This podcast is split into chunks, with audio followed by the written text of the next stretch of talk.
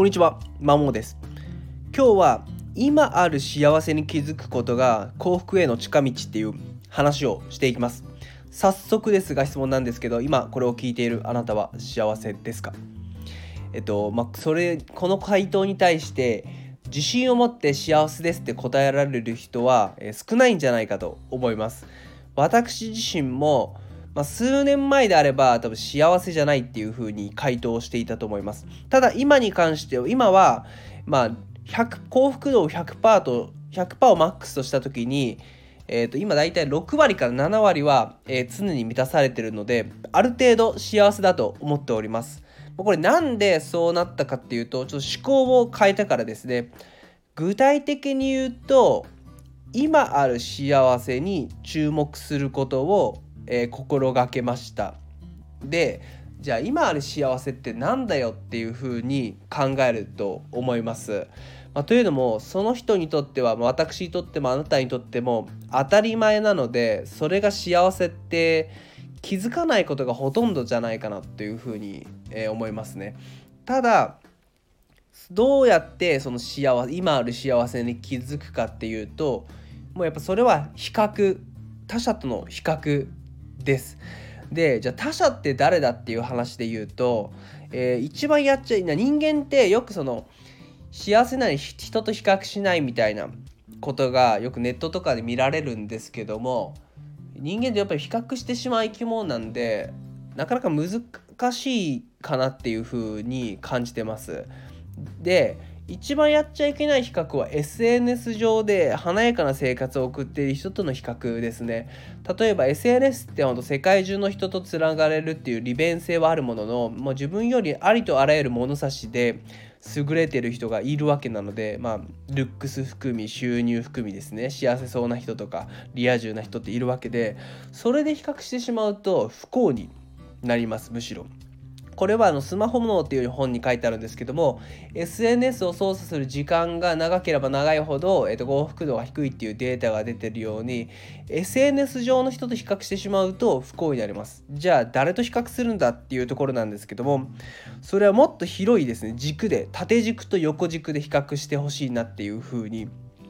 いやそうした方がいいかなって感じます。具体的に言うと例えば横軸で言うと、まあ、世界を見渡してし見見渡してみましょうと。で具体的に言うと今のガザ地区での戦争だったりあとはロシアウクライナのっていうところを見るとまたアフリカの本当に貧困の国々の方々とかを見ると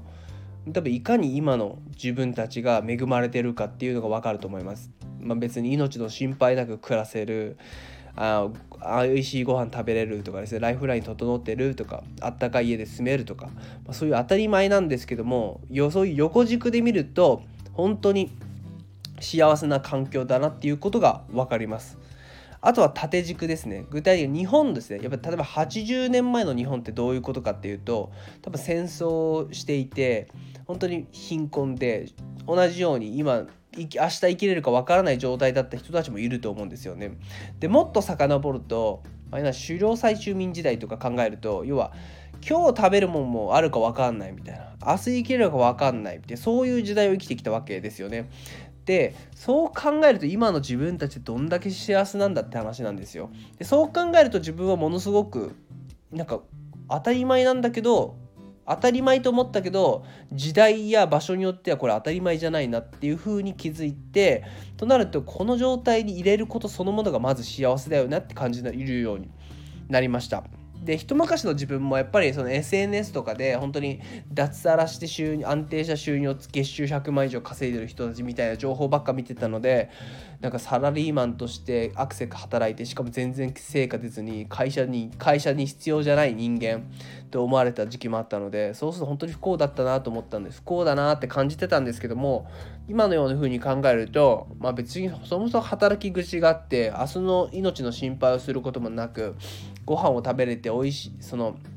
暖かい場所で住めてみたいなことがそもそも幸せだなっていう風に感じたところから徐々に幸福度は上がった気がします、うん、だから比較をしてしまうのであれば比較対象を変えてしまう。具体的に SNS 上の人と比較するのではなくもっと横軸で本当に大変な地域の方々と比較したり日本のもっと昔の人々とかを考えるとそもそも今生きてること今の日本で生きてることが幸せだなっていうふうに思えると思います。はい以上です。なのでまあなかなか不幸だなとあまり幸せを感じないてないという方はですね比較対象を変えることで、えー、今の自分がいかに幸せな状態かっていうのを気づくと思います以上です